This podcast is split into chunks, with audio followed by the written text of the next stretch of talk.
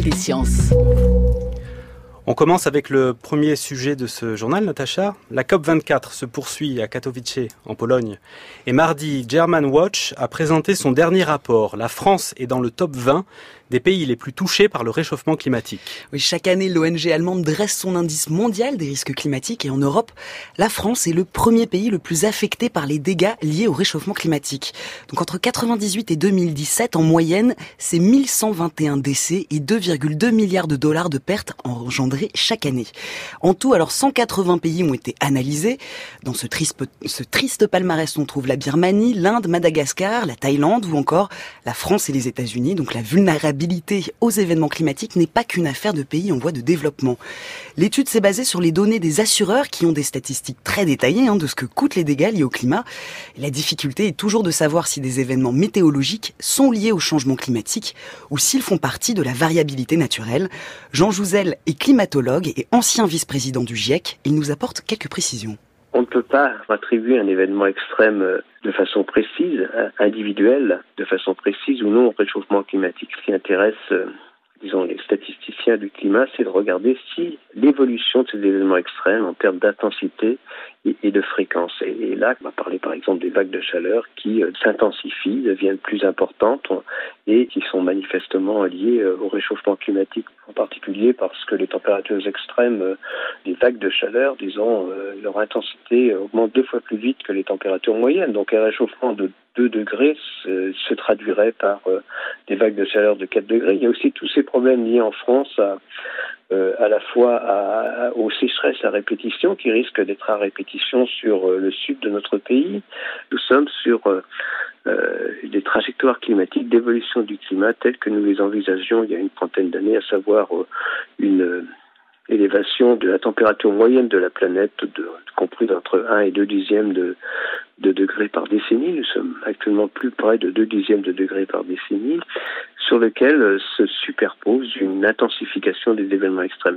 Un autre point, si on regarde ces événements extrêmes, c'est qu'actuellement, au niveau de l'Europe, une personne sur 20 euh, chaque année est confrontée à un événement climatique extrême, inondation, sécheresse ou canicule en Europe.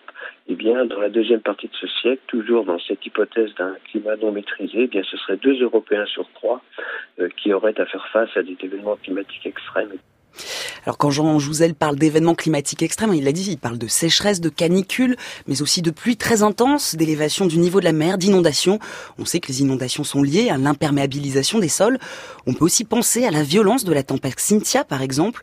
Le rapport Watch stipule aussi que les impacts liés aux intempéries en 2017 sont les plus importants jamais enregistrés. L'ONG encourage la COP24 à mener une politique de lutte contre le réchauffement climatique associée à celle d'une politique de prévention contre les pertes et les dommages. Hervé Le est climatologue et directeur de l'Institut Pierre-Simon Laplace.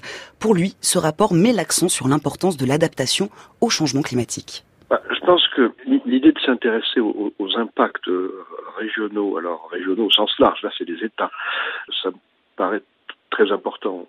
Dans le problème du changement climatique, il y a des, grandes tendances. Euh, donc on, émet des gaz à effet de serre, ces gaz à effet de serre sont mélangés à l'échelle de la planète, par exemple au-dessus de nos têtes, on a seulement 1,5% de l'augmentation des gaz à effet de serre qui vient de la France, peut-être même moins, et, le reste vient des, autres pays de la planète. Donc on est, on est euh, dans un, une forme de partage de, de ce réchauffement global.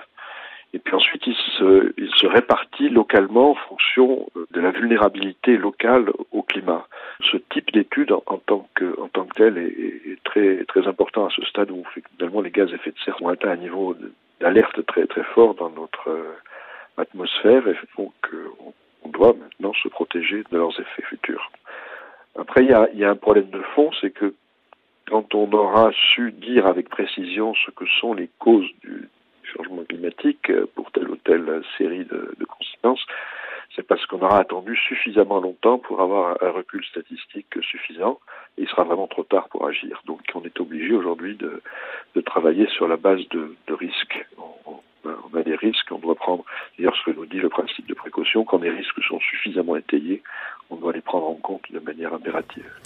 En bref, selon la National Retail Association, l'Australie a réduit de 80% son utilisation des sacs en plastique en l'espace de trois mois. gros succès de la campagne Free Plastic et surtout de l'interdiction des sacs plastiques dans les commerces. L'initiative a été prise par Coles et Woolworths, les deux plus grandes chaînes de supermarchés du pays. Ils en ont interdit l'usage dans leurs magasins. Alors l'Australie estime que 1,5 milliard de sacs n'ont pas été distribués, donc on voit bien l'impact direct de ce type de mesure. Pour rappel, 5 milliards de sacs en plastique sont produits chaque année. Leur décomposition prend environ 400 ans pour une durée d'utilisation d'environ 20 minutes. On poursuit avec le deuxième sujet de ce journal. Après deux ans de voyage, la sonde Osiris-Rex de la NASA vient d'atteindre son objectif, l'orbite de l'astéroïde Bennu. Alors parmi les particularités de Bennu, il y a sa petite taille, il fait environ 500 mètres de diamètre. Donc dans l'espace, c'est une aiguille dans une botte de foin. Que la sonde ait atteint son but, c'est déjà une prouesse technique. Osiris-Rex va cartographier, photographier, analyser l'astéroïde, mais va surtout rapporter sur Terre d'ici 2023 un échantillon de son sol, 60 grammes. 2010, la sonde Hayabusa 1 avait ramené quelques grains de l'astéroïde Itokawa. En ce moment, Hayabusa 2 explore l'astéroïde Yugu pour une mission similaire. Alors, pourquoi un tel engouement pour ces astéroïdes? C'est parce qu'ils sont composés des matériaux originaux du système solaire et qu'il y a 4 milliards et demi d'années. Antonella Barucci, astrophysicienne à l'Observatoire de Paris, elle est co-responsable de la mission Osiris-Rex. Target de cette mission, c'est l'astéroïde primitive, pristine, peut contenir du matériel organique est très important pour comprendre l'origine du système solaire et l'origine des vies sur Terre. C'est un objet qui est classé des types B. Donc les types B sont les objets les plus primitifs qui sont semblables à les chondrites carbonées. Alors qu'est-ce qu'on cherche? On cherche tous ceux qui sont les organiques. Donc les organiques sont les matériaux qui étaient fondamentaux à l'origine de la vie. Donc tous ceux qui, euh, qui, peuvent contenir du carbone, de l'oxygène, de l'hydrogène. Mais ce qu'on cherche, c'est vraiment de la matière qu'on ne connaît pas.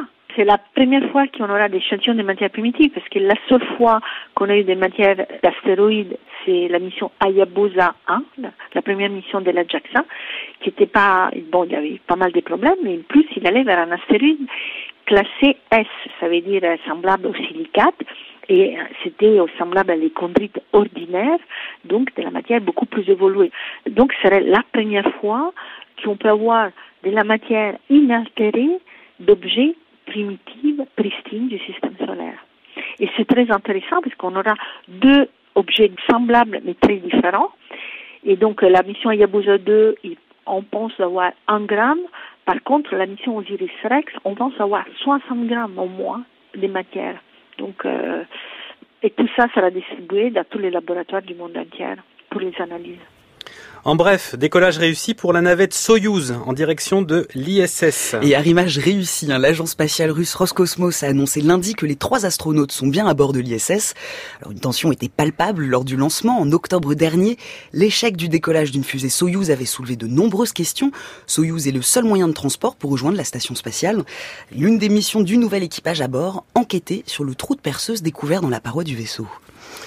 La découverte cette semaine de traces d'eau dans l'atmosphère de l'exoplanète. Alors il faut s'accrocher HR 8799c. Alors c'est une jeune planète gazeuse de 7 fois la masse de Jupiter et âgée de 30 millions d'années. Nous sommes dans la constellation de Pégase à 179 années-lumière de la Terre. Alors on se doutait déjà de la présence de l'eau sur les exoplanètes. Une récente étude de l'université de Harvard parle même de l'existence de planètes océans. Mais cette découverte de molécules d'eau dans l'atmosphère a été faite grâce au télescope terrestre Keck, et plus précisément grâce à NIRSPEC, un nouveau spectromètre haute résolution. Pour l'imagerie des exoplanètes et pour la recherche de traces de vie, c'est un tremplin, disent les astronomes. En bref, toujours une prouesse médicale au Brésil, la naissance d'un bébé issu d'une greffe d'utérus provenant d'une donneuse décédée. Alors depuis 2013, il y a eu 11 naissances grâce à des greffes d'utérus, mais les donneuses étaient vivantes. Là, c'est la première fois qu'un don post post-mortem abouti. La mère est atteinte du syndrome MRKH et elle est née sans utérus. La transplantation a eu lieu en 2016, l'opération a duré 10 heures. Elle a ensuite dû suivre un lourd traitement immunosuppresseur pour éviter le rejet. Et sept mois plus tard, la fille va fonctionner. Lors de la naissance par césarienne, l'utérus a ensuite été retiré. La petite fille va bientôt fêter ses un an et elle est en parfaite santé. Alors, l'infertilité d'origine utérine concerne une femme sur 500 et restée jusqu'à présent complètement incurable. Cette opération représente donc de grands espoirs. Et pour finir, la rubrique des sciences improbables. Natacha, vous souhaitiez nous parler d'une récente étude essentielle parue dans Science sur la vie sexuelle des mouches. Oui, alors depuis cet été, on sait que les mouches connaissent l'orgasme. On sait maintenant qu'elles ont des préférences sexuelles et que celles-ci sont culturelles. L'étude nous vient de l'Institut des sciences du cerveau, de la cognition et du comportement de l'Université de Toulouse. Les chercheurs ont observé les ébats de plusieurs dizaines de milliers de mouches pendant sept ans. Certaines mouches mâles ont été poudrées de différentes couleurs, en rose ou en vert, pour observer les réactions des femelles.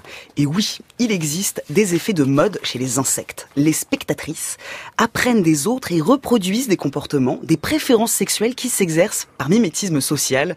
Voilà, même chez les drosophiles, le sexuel, c'est culturel.